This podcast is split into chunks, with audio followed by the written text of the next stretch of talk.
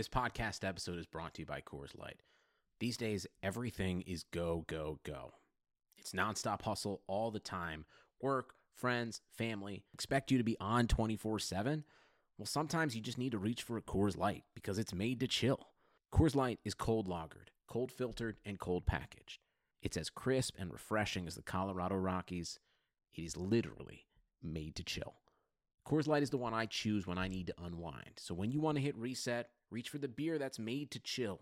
Get Coors Light in the new look delivered straight to your door with Drizly or Instacart. Celebrate responsibly. Coors Brewing Company, Golden, Colorado. They call you the Grill Master. You've seared the thickest porterhouse in the butcher shop. And as you lift that first forkful to your mouth, you savor the moment. Get amazing offers during the Mercedes Benz summer event, like the 2019 C Class sedan and GLC SUV, the perfect recipes of driving performance. Plus, you can enjoy six months of Sirius XM All Access included. The Mercedes Benz summer event, now serving limited time offers on a select lineup of vehicles. Offers end September 3rd. Mercedes Benz, the best or nothing.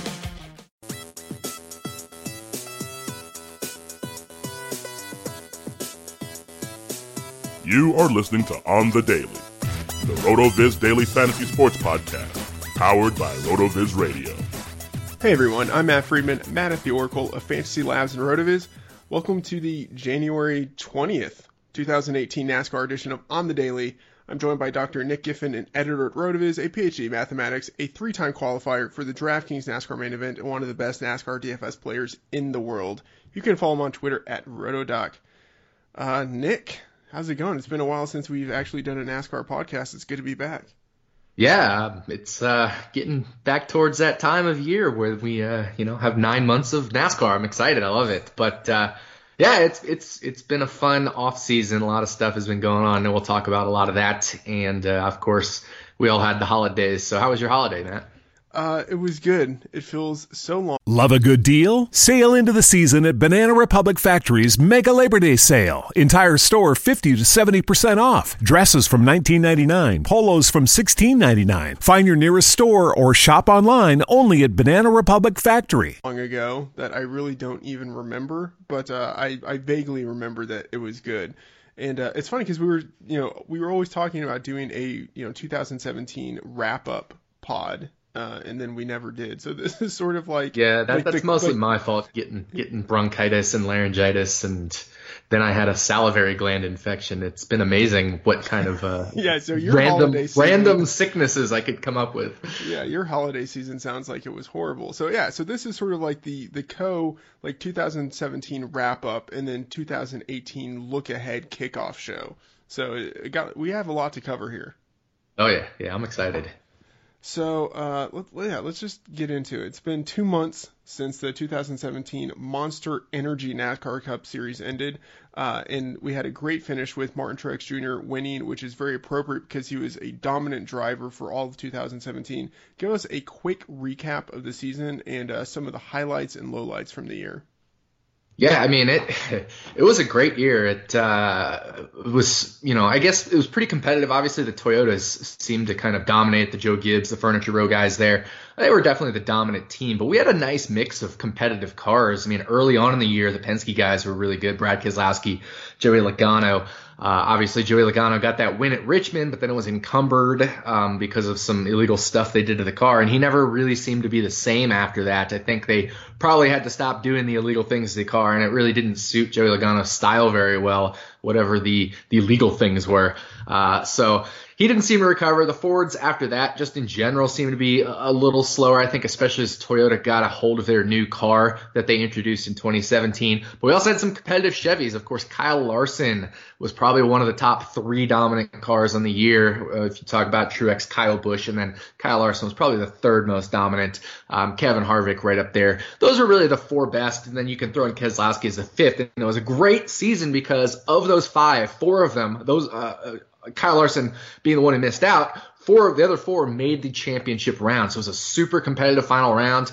All four of them at one point at Homestead uh, was was the guy out front, right? Because the of those four, whoever finished first of those four at Homestead would be the championship winner, and all four of them at different points of the race were leading the championships, so to speak. Uh, but of course, Martin Truex Jr. did end up winning it, dominant car. But I think 2017 was such a cool season because we got to see a lot of um, new faces winning. Uh, we don't always get to see that happen.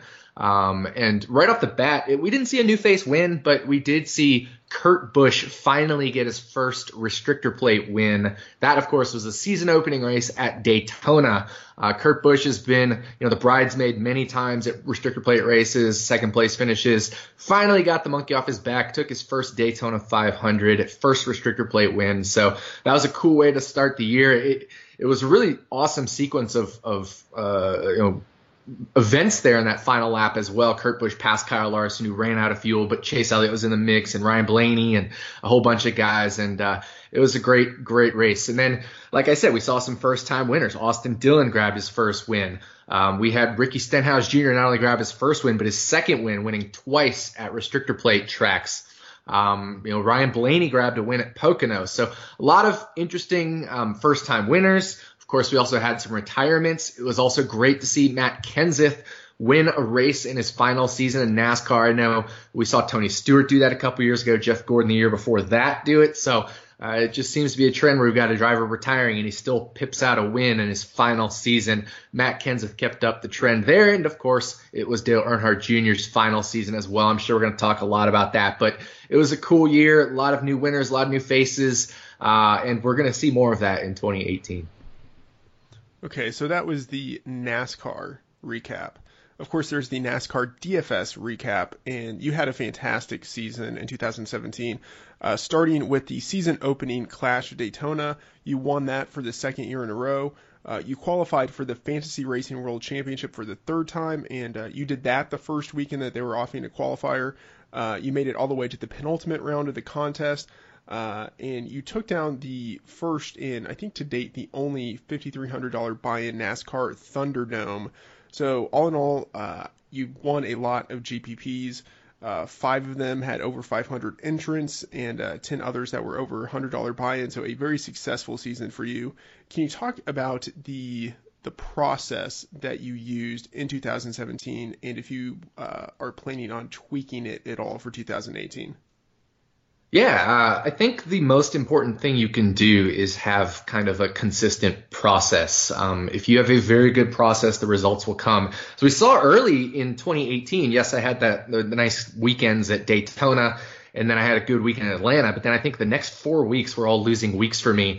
But you got to stick with your process if it's a successful process. Um, and so, so really, I think the process is the most important part. Uh, results will come, and and then of course eventually they did. So my process is um, I try not to uh, get too caught up in the maybe like the midweek stuff, uh, Wednesday, Thursday, looking back, saying who did what last year, or, or, really relying way too much on what happened in one race or the most recent race uh, at maybe not even just of the season, but of the the last time they were at the specific track. Because um, you know you say a lot of times you hear, oh, you know Ryan Blaney is the defending champion, and then all of a sudden everybody likes to play Ryan Blaney because he's the defending champion. I don't get caught up in that. What I really focus on is the weekend itself. And the process really begins with understanding what's going on in practice. If you don't understand what's going on in practice, you are going to be, I think, already behind the eight ball. So I think one of the most important things you can do is not only look at the practice results, but really dive into what happened in practice. How important is practice? Um, some races it's less important than others. Uh, and then, and so really understanding how important practice is, what parts of practice are important. Is the 10 lap important? Is single lap important? Uh, were there things in practice that happened that uh, you can't really quantify through data, um, such as garage talk or, or, drivers saying their car got worse or they got better? Um, so that is the number one piece of information I really try to understand week in and week out. And the second most important thing I try to understand is what I think everybody else is going to do because there's two parts to to uh, especially in GPPs to NASCAR DFS. One is understanding how uh, you think the race can play out and what the range of outcomes are. But the second piece is understanding what everybody else will do so that you can understand where there's an inefficiency in the market. Uh, and that it really does make a lot of sense because uh, you know if you if you think about flipping a coin 100 times. You should approximately get 50 heads and 50 tails. You won't every time, but you approximately will, especially over the long run. So if we were to re- replay a restrictor plate race 10,000 times over, you would expect guys to crash out anywhere between 30 and 60% of the time. But if a driver is going to be you know, 60% owned and he has a 60% chance of crashing out, it doesn't make sense to play him that much. So that's kind of a very simplified example. That would be like saying, uh, you know, I want to bet on tails 75% of the time. That just doesn't make sense. Um, if you were just flipping a, a fair coin and, and had a 50-50 result. So understanding the market is something that's very easy to do in NASCAR DFS. And one of the great tools that I used a lot was the model, the ownership percentage model. And that was a very, very successful model. So we'll continue to do that in 2018. Um, and I think, uh, it's it's going to continue to be a very successful model and and I think that's one of the biggest things was really understanding what the market is going to do and actually being a little less concerned with what I think each driver specifically will do. Now that said, I do think it's important to figure out also uh, which drivers actually do have a chance of dominating and getting that proportion right because we know based off of the way DraftKings scores NASCAR DFS, and, and, we don't know if there'll be any changes to that yet in 2018, but we do know, at least based off the way DraftKings has been scoring, that dominators are very important almost every single race. Obviously, there's some exceptions with the road courses and restrictor plate races, but identifying those dominators and which ones have the highest potential is very important. So my process began with understanding the market and then understanding who do I think is going to dominate. I think those are my two biggest things that I keyed in on for 2017 that I did very well. Uh, and, and I used a lot of the RotoViz tools to do that. I think one of the very good tools that we have was the range of outcomes with the the similarity scores, the driver sim scores. Uh, that app was awesome, and I'm going to have a lot more time to update that this year in 2018 and try to keep on the eight ball with that, so that um, you know those sim scores will be updated uh, as quick as possible throughout the weekend because I think that's a very important part of identifying the dominators. And and you'll really see that uh, identifying the dominators was was a, a, part I improved on in 2017 a lot more than I did in 2016 so what tweaks are going to come for 2018 to the process? Well, I think part of it will be, especially in our next uh, podcast that we're going to do next week. I found some trends in 2017 uh, that were different from you know the past in 2016, 15, and, and prior years, and I think those are going to be important things to understand as we go into 2018. And some of that I think has to do with obviously the stages that were introduced in 2017 for the first time, so really getting a better understanding of that. And uh, there's a couple other tweaks I'll be making for 2018. One of them we're going to talk about will be a new app, but another tweak, I'm actually going to play less in 2018. Um, I might not play every weekend, whereas you know this past year I played I think every weekend except one. Um, I, am going to pick and choose my races better, and that's just because I have a lot of other stuff I want to do as well. We're doing some other big things with NFL at Rotoviz. Uh, and you know, I want to pick and choose my most successful tracks and races and situations. So I'm actually going to be more selective this year. Now, that doesn't mean the coverage here at RotoViz is going to be any worse. It's actually going to be a lot better because it'll give me more time some weekends to actually focus on providing you guys with better information instead of having to worry about building 150 of my own lineups. So, um, I actually think that'll be a good thing for you guys. Uh, obviously, I'll still enter all the restrictor plate races and all all the races where I feel like I have a very good edge. Uh, but I think I'm going to be more selective, play less this year, and that'll give me more time to focus on uh, obviously not only updating the apps, but just absorbing all the information so I can give it to you guys better in 2018.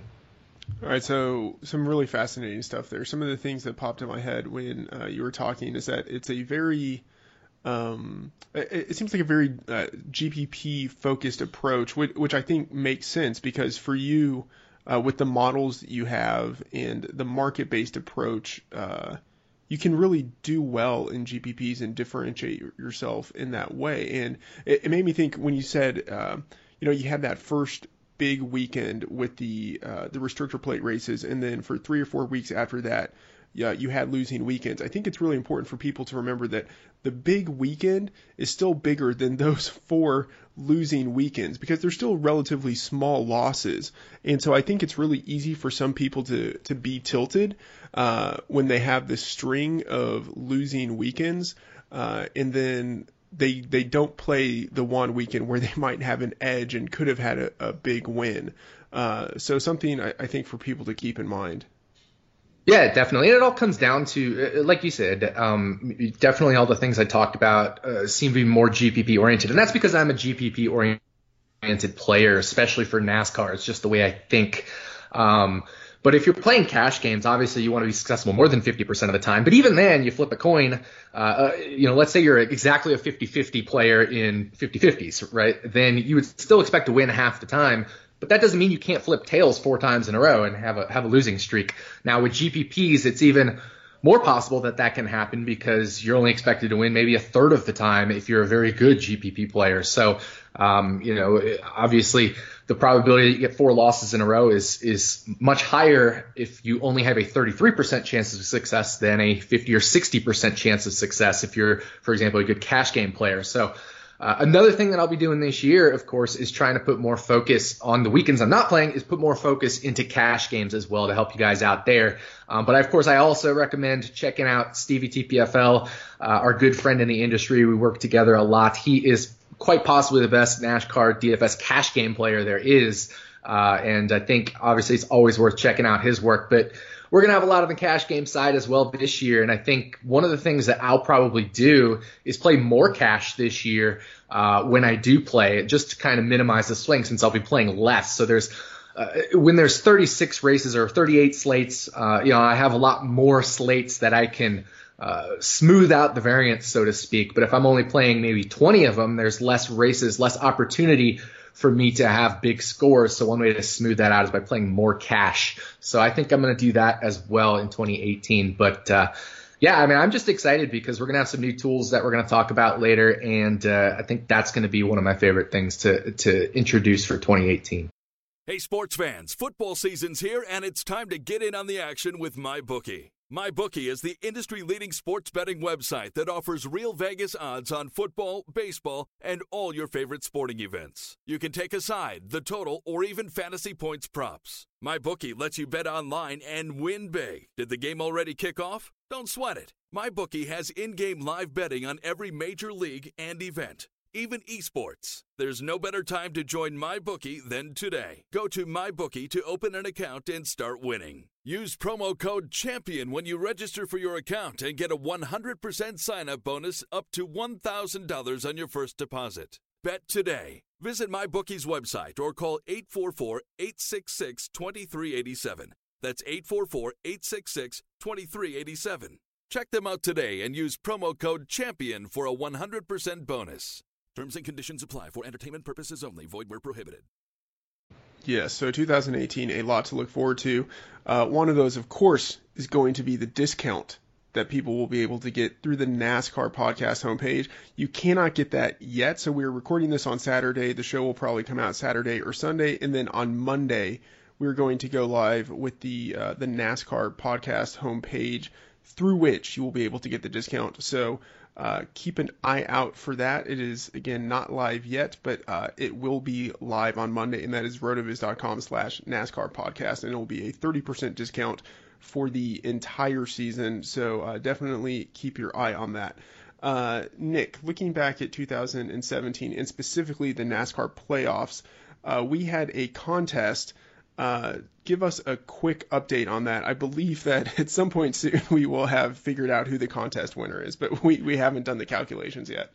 Yeah, yeah. So, and uh, one other thing I did want to say in relation to the pod discount in the NASCAR package and all that, uh, we will have early bird pricing through the rest of January. Um, you know, get in early. So when we open it up on Monday, we'll have early bird pricing. So you can subscribe to the full season uh, cheaper than you will be able to in February. Um, so you're definitely going to want to do that. Prices will go up in February, uh, but we will have an early bird period. The 30% discount will be applied to the early bird period as well. So you have a, a 30% discount on the discount. So that's even better. So make sure you get that pod discount starting Monday. It'll probably be up around noon Pacific time. Uh, since I'm on Pacific time and I have to set up all that and it'll take me the morning to set it up. Probably won't be ready until noon Pacific time on Monday. But after that, you'll be able to get the 30% discount on the early bird pricing for the year Prices will go up in February, so uh, make sure you subscribe early. There are going to be um, tons of uh, our NASCAR podcast degenerate fans just uh, hitting refresh on, on that NASCAR podcast homepage for. That's you know, right. I'm, I'm, gonna have to send. Waiting. I'm gonna have to send out my first tweet of January. I, I don't know if you all have been following my my Twitter prop bet, but I'm not allowed to tweet in January unless it's a business related tweet. So I'll make sure to make that my first tweet of January is when the uh, NASCAR pass is live.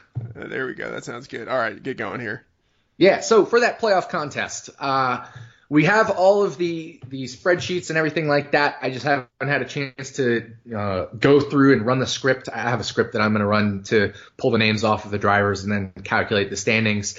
Part of that is me being sick. Part of that was uh, I was unable to, um, I guess, uh, do that because Matt, you hold the keys to the email. I, I, am, so I am the key holder. we got that we share out. we share blame here.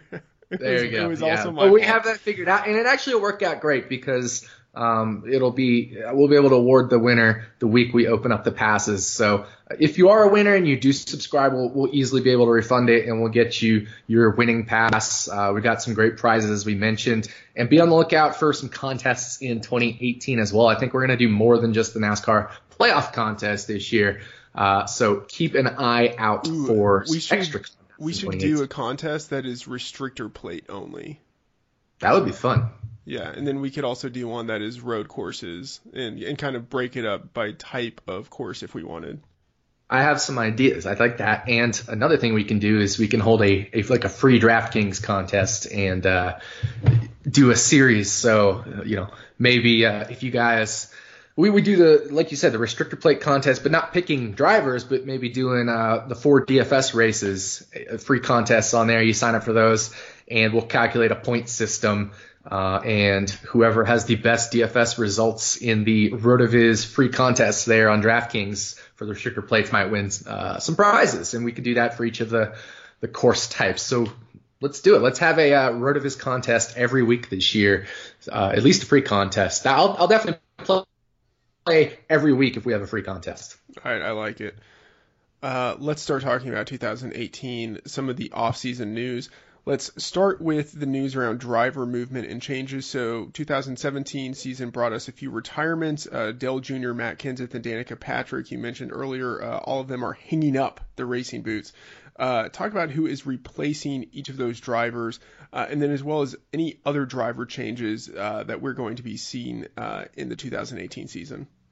Yeah, there's a there's a lot to talk about. The the silly season was pretty wild there, um, but uh, you mentioned, of course, Dale Jr., Matt Kenseth, Danica Patrick hanging up the boots. Um, so replacing Dale Earnhardt Jr. in the 88 car is the guy who actually replaced him for most of the races when he had the concussion uh, two years ago, and that is Alex Bowman. So Alex Bowman will be back in that number 88 car this time for the full year. Um, he'll still be paired with Greg Ives, who was Dale Jr.'s crew chief there. So no changes to the crew chief, no changes to the team owner or anything like that. Just the driver of the 88 car will be changing. It'll be a familiar face in Alex Bowman. Remember, he did very well at Phoenix uh, when he was replacing Dale Jr. He almost won that race, uh, if not for a mistake that I believe it was Matt Kenseth made on a, a late restart there, which caused a crash.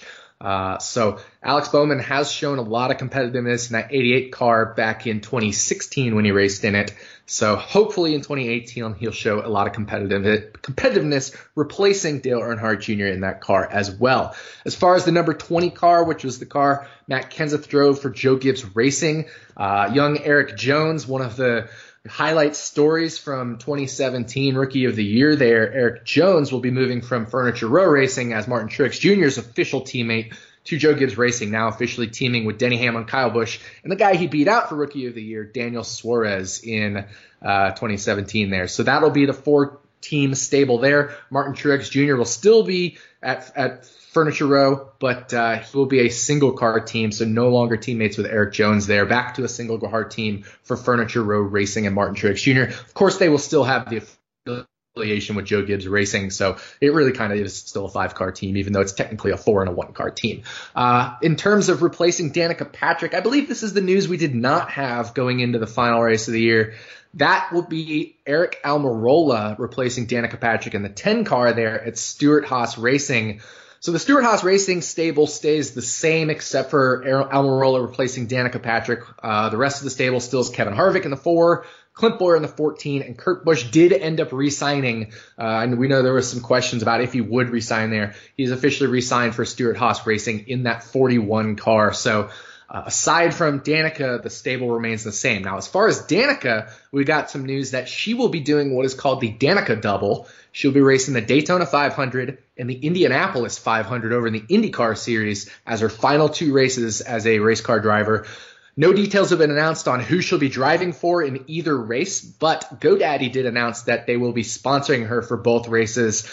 GoDaddy was a longtime sponsor of Danica throughout her IndyCar career, as well as uh, a, a, good chunk of her early portion of her NASCAR career as well. So they'll be back together for the Danica Double, the Daytona 500 and the Indy 500. And hey, she has a chance to win both races. She's uh, been very good at both of those tracks. They suit her racing style very well. As far as the other changes, a lot to talk about. As I mentioned, no changes at Chip Ganassi Racing, still Jamie McMurray, Kyle Larson. No changes at Germain Racing. Ty Dillon will still, still be in the 13 car uh, and kind of affiliated with RCR, the Richard Childress guys there, of course, because Ty Dillon's grandfather, Richard Childress, is the owner uh, of Richard Childress Racing. Uh, at Richard Childress Racing, Austin Dillon, Ryan Newman will still be there. The 27 car, which Paul Menard was in, Nothing has been announced for that yet. What I expect is Richard Childress will downsize to a two car team, but it's not guaranteed yet. But I expect they'll downsize from a three car team to a two car team and retain Austin Dillon and Ryan Newman as their drivers. As far as Paul Menard, he moves from the 27 team to uh, the Wood Brothers number 21 car. So Paul Menard will be now affiliated with Team Penske, but officially driving 21 that Ryan Blaney drove last year for Wood Brothers. Blaney himself moves over to Team Penske as a third team mate, well, I guess a, a third team in the Team Penske stable, stable with Brad Keselowski, Joey Logano, and now Ryan Blaney as a three car team. Of course, like I said, with Paul Menard as the affiliate there. Running down, let's go back to the Chevys here at Hendrick Motorsports. We talked about how Alex Bowman will be replacing Dale Jr. Will, William Byron also steps in and replaces Kasey Kahne. Uh, however, there are some number changes. So Kasey Kahne was in the five car that car, the five car, is getting renumbered to the 24, which is the car Chase Elliott was. Chase Elliott's number is changing from 24 to 9. So really no changes. Essentially, it's just William Byron in for Kasey Kahne, and then there was just some swapping of jersey numbers. Uh, Kasey Kahne himself leaves and goes to number 95 car of Leavine Family Racing. You might recognize that as the car McDowell drove last year. So McDowell's out of that ride, but McDowell hops into the ride that Landon Cassill was in over at uh, Front Row Motorsports. So he's in the 34 car. Landon Cassill currently does not have a ride in any of NASCAR series right now. Friend of the podcast, Landon Cassill. So uh, those those are the changes far in in the Chevy drivers. The I should say the JTG Daugherty stable of AJ Allmendinger and Chris Buescher are also Chevys. They remain the same. Going over to the Fords, we talked about Michael McDowell going in there. David Ragan stays at Front Row Motorsports as well. Matt DiBenedetto stays. Roush Fenway's the same with Trevor Bayne and Ricky Stenhouse Jr. We talked about Stewart-Haas. We talked about Penske. We talked about the Wood brothers over at Ford. Nothing has been announced for BK Racing. We remember last year they had Corey LaJoie and then a, some other drivers swapping around in the 83 car. Uh, the Joe Gibbs guys we talked about, front, uh, Furniture Row with Martin Truex Jr. we talked about, and those are really the main changes. Everybody else, kind of backmarkery type stuff, uh, is is guys that just kind of come in for handful of races here and there. Your guys like Derrike Cope, Ray Black Jr., et cetera, et cetera, et cetera. So those are the major changes for 2018 in terms of drivers. So a lot to keep up with, but uh, you know it'll be pretty easy to follow once the season gets going. Okay, so out of all the changes that you mentioned, which ones do you think are going to have the biggest impact this coming year? For me, I think the biggest impact will actually uh, be the rookie William Byron coming into the Cup Series. This guy is uh, just an incredible driver. Um, he, of course, was your champion in the Xfinity Series this past year in 2017.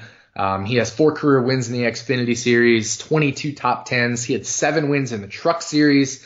Uh, the guy is just uh, so incredibly talented. I expect he'll be able to pick up uh, pretty quickly in these cup cars. I think he actually could win a race in his rookie year here. So don't be surprised by William Byron at all. This guy is an incredible talent. Some people call him the next Jeff Gordon, and uh, I wouldn't put it past him if he could put up some Jeff Gordon like numbers at different points throughout his career. I don't think anybody will ever be the next Jeff Gordon, but I, I definitely think William Byron has a shot to be uh, not only a surprise, but a, a, a, maybe a playoff contender, and not even just a first round playoff contender, but, but get somewhat deeper into the playoffs. I don't think he'll necessarily make the final eight or four, but maybe he makes it past that first round this year. So for me, I think that's going to be the early surprise to, to look at will be William Byron. Uh, okay, I, I want to follow up with uh, Almirola. Um, he's moving from Richard Petty to Stewart-Haas, which uh, you would expect to be something of an upgrade. What are your thoughts specifically about him? Yeah, and actually, one change I did fail to neglect to mention is who's replacing Almirola and Richard Petty, and that is Bubba Wallace. Uh, will be replacing Aric Almirola in that car. So skipped over that one. Bubba Wallace, of course, moving up from the Xfinity Series where he has some wins. So it'll be great to see Bubba in that car. As far as Almirola, you're right. He is definitely upgrading in equipment. Uh, the the Richard Petty stable um, actually has also switched from Ford to Chevrolet this year, so Bubba Wallace will be in a Chevy with Richard Petty. But uh, Aric Almirola stays in a Ford, um, and and now he just instead of being at Richard Petty moves to Stewart-Haas Racing. They definitely have better equipment. Obviously, they produce Kevin Harvick, who has uh, you know been in contention for championship, won a championship. So it is championship caliber equipment. I expect Almirola will have more competitive races, but the issue for me comes in looking at Almirola's there's a uh, motorsports NASCAR stats website out there. It's called motorsportsanalytics.com, and it's where I get a lot of my restart information. But some of the other cool things they have is some advanced stats. Aren't necessarily show driver quality very well in terms of the actual driver talent. And one of the things I think is Aric Almirola is kind of a, a mid-level talent, uh, and there's a, a metric called PEER on on motorsportsanalytics.com. P-E-E-R. It stands for Performance and Equal Equipment Rating. Uh, essentially, it takes the equipment level out of the picture. It's we're able to do some statistical adjustments, or you, like in basketball or football. You know, what's the quality of competition we face? Well, the quality of competition is how hard is your damn car to drive because you have crappy equipment. That's like a really tough strength of schedule because you've got a, a big uphill battle. Whereas, you know, if you're if you're driving the best cars out there, it's going to be a lot easier to go fast than if you're driving the worst cars out there. So it neutralizes the equipment uh, issue. And Aric Almirola actually ranked 13th out of all the drivers last year in this PEER metric. So right there in the middle of the pack, one of the names he's right there with and has a lot of similar statistics too is a guy named Jamie McMurray. And, and we talk about McMurray actually quite a bit. There's some races where he can get out front and lead laps, or at least maybe be an outside shot at a dominator. Uh, definitely some chances for top fives, top, top tens.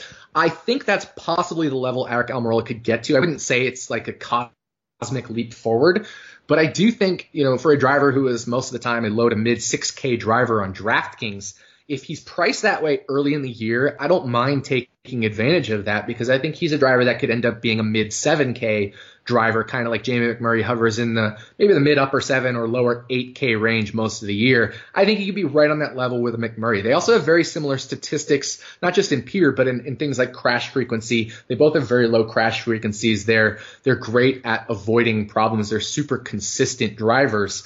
Uh, another thing that is is very similar to them is they both have what's called a positive surplus pass value. So uh, they make more passes than they're expected to given their average running position. Now, um, obviously, they don't necessarily have the highest average running positions because they, they aren't the most talented drivers, but for their you know, like let, us say you're a 16th place car, you average a 16th place position throughout a race. They make more passes than the average 16th place average driver. So that's a good thing in their favor. So that step up in equipment for Aric Almirola, I think can put him on a level on par with guys like Daniel Suarez, Jamie McMurray, the mid 7K, possibly even low 8K range. So I think he's a guy we can take value early, but I don't think he'll be the biggest impact in 2018. Hey, sports fans, football season's here, and it's time to get in on the action with MyBookie. MyBookie is the industry leading sports betting website that offers real Vegas odds on football, baseball, and all your favorite sporting events. You can take a side, the total, or even fantasy points props. MyBookie lets you bet online and win big. Did the game already kick off? Don't sweat it. MyBookie has in game live betting on every major league and event. even esports. There's no better time to join MyBookie than today. Go to MyBookie to open an account and start winning. Use promo code CHAMPION when you register for your account and get a 100% sign up bonus up to $1,000 on your first deposit. Bet today. Visit MyBookie's website or call 844 866 2387. That's 844 866 2387. Check them out today and use promo code CHAMPION for a 100% bonus. Terms and conditions apply for entertainment purposes only, void where prohibited. All right, interesting stuff there. Uh, you mentioned um, with Stewart-Haas Racing the transition, I believe it was Stewart-Haas, the transition uh, from one manufacturer to another, and let's uh, let's start with that um, for the next question. So, uh, one thing to keep an eye on is that Chevy is replacing uh, the Chevy SS with a new model, uh, the Chevy Camaro. So uh, they have this new car. Toyota last year introduced its new model with a lot of success as the dominant manufacturer. Uh, Ford isn't introducing its new car until 2019. So I guess the the question is, and, and Brad Keselowski, uh, he mentioned that this might be something that isn't particularly good for the guys who are driving Fords. Uh, do you think that that's the case with the Fords? And then what do you think we could expect from the stable of Chevy drivers this year? Yeah, this is this is I guess the the million dollar question for not only for NASCAR but I guess early season DFS as well. How are these manufacturers going to shake out? We know the Toyota stable last year was the dominant stable with all those Joe Gibbs guys, the Furniture Row guys, just being so good. Some of the Chevys were good. You know, Jimmie Johnson had his moments. Uh, obviously, Kyle Larson was very good, and, and the Fords had their moments with Harvick and, and Keselowski for the most part, occasionally Blaney. Um, you know, and Chase Elliott was up there, but really the Toyotas were the best. So, what will the Chevy Camaro be? I think that's the key, and I do like either stacking them or fading them. For example, not at Daytona where everything's equal and restricted plates, but Atlanta, maybe taking advantage of that and uh, seeing if that's a good strategy to sh- stack or, or completely fade Chevy Camaros, depending on maybe what we see in practice. And one of the things we could look at Atlanta is, um, you know, how do they handle tire wear uh, at Atlanta, which is a very high tire wear track. Um, so it, it's going to be something we need to key in now. Chase Elliott said he liked driving. They've already done some test drive. Chase Elliott said he really liked driving the car, uh, but he didn't really know what to expect in terms of performance or competition. He said he has, you know, he has a hard time feeling much of anything. He's going so fast. The car looks great, uh, but he doesn't know how to stack up the competition. Is that sandbagging? Is that he actually doesn't know? We don't know. So it really is a million dollar question. So I think the the big question mark is around the Camaro. As far as the Ford, I do think they could be in a little bit of trouble relative to the Toyota. We, uh, you know, obviously we saw the Toyota was dominant over the Ford. If those guys aren't, um, if the Fords aren't making huge leaps and bounds on the Toyota this year, I think they're going to be a little bit behind them again this year. Now that doesn't mean they can't improve. They definitely can. Obviously teams work hard in the offseason. Manufacturers work hard in the offseason to make improvements, changes. It's not like they can't do anything to figure out how to go faster. Uh, there's always R&D being done to figure out legal changes of the car you can make to make it go faster. So I think my personal opinion is the Fords will actually close the gap a little bit just because – as you get more time with a car, you find out more ways to improve it. And uh, I mean, I guess that could also be good for the Toyotas in that they're they're having their second year now with the car and they can make some improvements. But but I think Ford might be able to close gap a little bit. Uh, I don't think they're necessarily going to get uh, uh, what was the drubbed in 2018 as Brad Keselowski suggested, but I do think they have a chance to be worse again than the, the Toyotas this year the real question is what do we expect from the Chevys as they transition this new car? Uh, it's it's definitely high tech. It looks really cool. Uh, Brad Keselowski, of course, has been very critical of of it, and uh, uh I you know I think that's just a lot of it is is garage talk and, and games and trying to get your your little edges with NASCAR, the you know the sanctioning body that you can to see if they'll allow you to to make some changes, this that and the other, but uh, yeah, I mean, it, it's it's almost like talking to the refs in a football game or a basketball game and trying to get them to get you some calls in your favor. That's kind of what I feel like Brad Keselowski is doing here. But I think the big thing early in the year would be to focus on those Chevys, see how they do, uh, and especially in practice, figure out how their tire wear is and and how they're handling. If we see very similar things among a lot of the Chevys. That's something to take note of. I know a couple years ago at Daytona, we saw a lot of the, the Hendrick guys spinning off of turn four at Daytona, and then it happened again in the race with Dale Jr. and Chase Elliott spinning off turn four in the race. We saw it during, uh, I think it was, you know, the either the Clash or the duels. We saw it in practice. So if we notice trends like that with the Chevys, that's going to be something to pay attention to early in 2018. So I have a follow up question on the cars. Is it that they have to uh, make an update to the model or that they choose to? Yeah, uh, I think they choose to. Um, as far as what went on with Chevy is they're no longer selling the the SS in North America. Uh, I think it had a different name in North America. I'm not a, a big guy on models of, of Chevys, but uh, they they stopped selling those in North America. So to kind of keep in the tradition of NASCAR of win on Sunday, sell on Monday, they're changing to a car type that uh, they're selling, and that's the Camaro. So, you know, they used to have the Monte Carlo back in the day.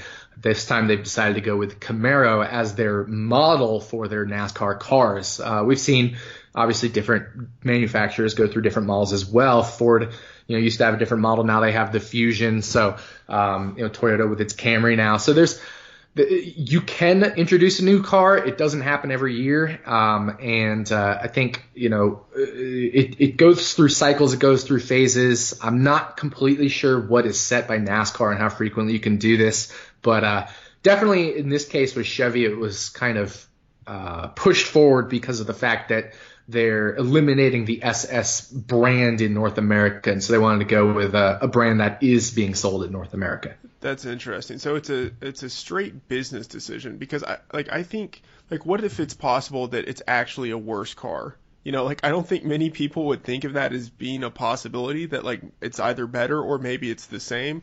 But if the change has almost nothing to do with how the car might race, I mean, isn't it possible that it could be worse for the drivers?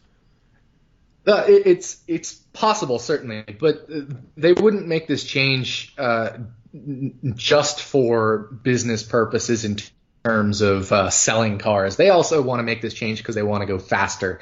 Uh, they saw they were definitely taking a hit in, in speed relative to the Toyotas in 2017. I think they want to bring in a new and better car. And by all indications, this car looks better, has better technology in its build. Um, it's not it's not like they're taking a Camaro from our, our mom and pop shop next door and then just adding some enhancements to it. No, it's I mean it's kind of modeled after it, but it's really it's a race car. It's not a it's not actually a Camaro, sure. but it's modeled after the Camaro. But the idea is they're going to put everything they can, all this R&D money they've got, and Chevy has, has long time been, you know, one of the premium manufacturers in NASCAR. I expect them to have a better car this year. I really do. That said, it's not guaranteed. There can be problems in developing a new car that are unforeseen. Wind tunnel testing is a lot different than actually getting it out on the track and racing it. And we've seen that happen in Formula One. You know, we, we see Ferrari has struggled one time uh, in the past year or two with with a car. Uh, they were slower than they expected, and this is Ferrari, like the most expensive, famous Formula One car of team manufacturer of all time. They've had their struggles introducing new cars, so it can miss. Um, right now, we don't know what's going to happen, but my my guess is they're going to be better, but we just don't know. Maybe there's unanticipated tire wear, maybe there's unanticipated mechanical issue, maybe there's an unanticipated handling issue. We don't know, and all those things will be things we'll need to pay attention to early in the year. All right, so Chevy is releasing its new model in Rotoviz is also going to be releasing some new models. Boom! Do you like that transition? I, I, was, I like it. I that like it. So smooth. That's that's why I get paid the huge dollars to do this uh, this NASCAR pod. So Rotoviz is going to be releasing some new tools for 2018 NASCAR DFS coverage. Nick, talk to us about uh, everything that is going to be in the package. Yeah, and uh, when you said model, I didn't actually even write that in the outline, but you guessed it.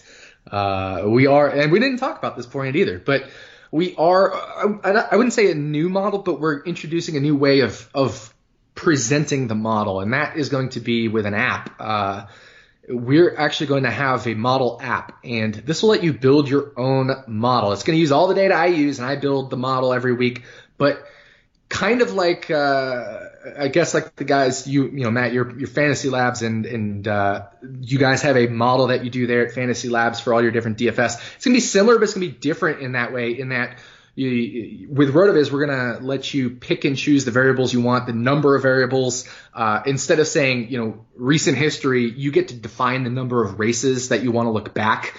And then you get to test all those models on, on previous data, but also unseen data so that you can figure out how it makes new predictions. So, uh, that's going to be something that's really cool because, uh, you're going to be able to predict unseen data. And that way you can tweak and build your own model until you get the best out of sample prediction because that's going to let you really figure out what's going to happen on data you haven't seen before. So maybe you want to pick the last four races driver rating, the last eight races driver rating, and the last eight races at the same track driver rating and, and build a model like that. And you can we'll, we'll be able to customize it so you can pick up to a certain number of variables. I might cap it at either eight or twelve so it doesn't get too complex. And I'll have a big instruction sheet uh, tab there on how to use it, and we'll put a YouTube video up on how to use it. But the idea is instead of just me putting out a single model in the article, you can play around with a bunch of different models. You can hopefully we'll have, figure out a way to so you can save the different models. And, and one of the things that I like doing instead of just relying on one single model, which is the model I used every week, of course, in the article, it makes sense to maybe use three models and then aggregate those averages because sometimes mo- well, it's called an ensemble of models will actually perform better than a single model, even if the single model looks to be kind of as optimal as you can get and out of sample data. Uh, even just amalgamating three different models can, can be better than that, or five models. It's called ensembling. Um, but the idea is to make as accurate a prediction as possible. And one of the things that's nice is if you take three different models and you can get kind of a different idea of the range of outcomes of each driver as well. You know, if one driver comes out to be of average finish of 15th in one model, but then 8th in another, you can see maybe he possibly has a wider range of outcomes than another driver who consistently comes up at like 10th, 11th, 12th in the different models. So uh, there's going to be a whole you know instruction sheet on how you can do that like i said in the app itself and it'll be super user friendly uh, one thing I would like to do is to be able to like save the model output so you can get an average predicted finishing position. Uh, and then of course you can calculate DraftKings points from that and load that into the optimizer. So it's going to take some work. I don't know if we'll have it set up right for the beginning of the year, but we're definitely going to get that out in the early portion of the season. Uh, and, and at, we'll definitely have a model ready for the early portion of the season. I don't know about linking it to the the uh, optimizer right away, but the idea is we're, we're going to continue to build that just like we did last year when we continued to build some of the early season stuff. So it's been stuff I've been working on. Um, takes a lot of planning and, and coding and things like that, but I'm excited for it because it'll let you guys build your own models, uh, in, in not just have to trust my own model, which has always been very good. I've tried to make it as optimized as possible, but this will really let you guys see what goes into these models and build your own. So you don't always have to rely on the same model outputs that go into the optimizer that everybody else is using in the optimizer as well. Uh, that sounds amazing. I'm really looking forward to that. And uh, did you like that I predicted that the changes were going to have Yeah. to do with models. It's almost like I'm an oracle or something. You're, yeah, you're actually your own predictive model right there. Fantastic. Okay. Uh, anything else to add? We are going to, uh, I think from now on, right? Uh, one episode per week. We're just going to start cranking these out because I mean, the uh, Season's around the corner, race, man. It's yeah. Was it is it February 11 or something like that? Yeah, somewhere early in the in February. It's it's uh, President's Day weekend is the Daytona 500. So the weekend before that is the Clash or whatever they call it these days, the shootout, the whatever. I mean, that's the The, beginning race the I've won two years in a row. Yeah, yeah, Yeah. I mean, we're we're a couple weeks away. So next week's episode is gonna be awesome because I'm gonna talk about, like I said, the trends we found last year. Uh, that are maybe a little bit different from years past. That'll affect a little bit how we play DFS, especially you know, things around dominators, cautions, etc. Um, so that's pretty cool. I'm excited for that episode. And we'll probably do an episode, uh, you know, the, obviously we'll have the, the preview episode for the Clash and the Daytona 500 and all that, but I think we'll have another, I think we have another week in there we'll do an episode on GPP and cash game strategy in general and just kind of go over all the different Rotoviz tools and how you can use them for cash and GPPs. Fantastic. Yeah, so the the Clash, which I mean, I know that's not technically the beginning of the NASCAR season, but that really is the beginning of the NASCAR season. That is Sunday, February 11th. Uh, so the week after the Super Bowl. So uh, yeah, definitely get ready from that transitioning from yeah, one sport yeah, and to I the mean, next. I'm definitely going for the three-peat in that. Uh, uh, for those of you who don't know, I, I won that. Uh, we talked about that earlier, but yeah, I won. People know. They the know. season that's, opening That's GP. what they know about you. Yeah, but but we might have some new listeners this year. That's so. true. That's true. Uh, so but yeah, that I've won that GPP two years in a row, both in the low stakes and in the 27. No, I think it's usually the three or four dollar one, and then also the 27 dollar one. So I think I won both of those both years in a row. Um, and uh, I think both years in a row also I placed like five of the top seven lineups in each. So uh, it's it's a race I love to to play because wild things happen. Wild things happen. It's unpredictable. You go against the grain, tends to work out well. Now, it won't always, but it tends to. So I'm excited. I mean, that's February 11th. That's like so soon. Yeah, that's so basically soon. basically next week. Uh, okay, so everyone keep an eye out for our future podcast. The next one going to be with Nick giving us all of the uh, the research that he's done, uh, and that's going to do it for this episode. For Nick Giffen on Twitter at Rotodoc, I'm Matt Freedman, Matt at the Oracle. Thanks for tuning in.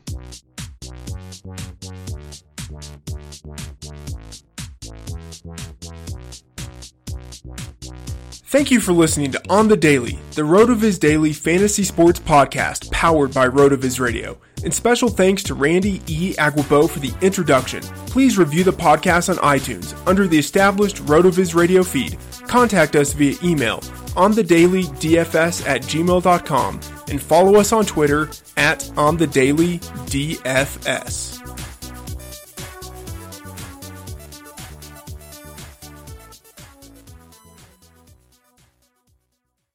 Love a good deal? Sail into the season at Banana Republic Factory's Mega Labor Day Sale. Entire store 50 to 70% off. Dresses from 19.99, polos from 16.99. Find your nearest store or shop online only at Banana Republic Factory. Love a good deal? Sail into the season at Banana Republic Factory's Mega Labor Day Sale. Entire store 50 to 70% off. Dresses from 19.99, polos from 16.99. Find your nearest store or shop online only at Banana Republic Factory. From self help books to meditation, we work hard to find peace of mind. Xfinity Home helps you rest easy with a total home security solution. Installed by experts and powered by secure and reliable Xfinity Wi Fi, you'll get 24 7 professional monitoring with fast response times and real time alerts, like when doors and windows are opened. Rest easier with Xfinity Home. Learn more at xfinity.com/slash home security. Restrictions apply. Residential customers only. Requires compatible high speed internet. Professional installation required.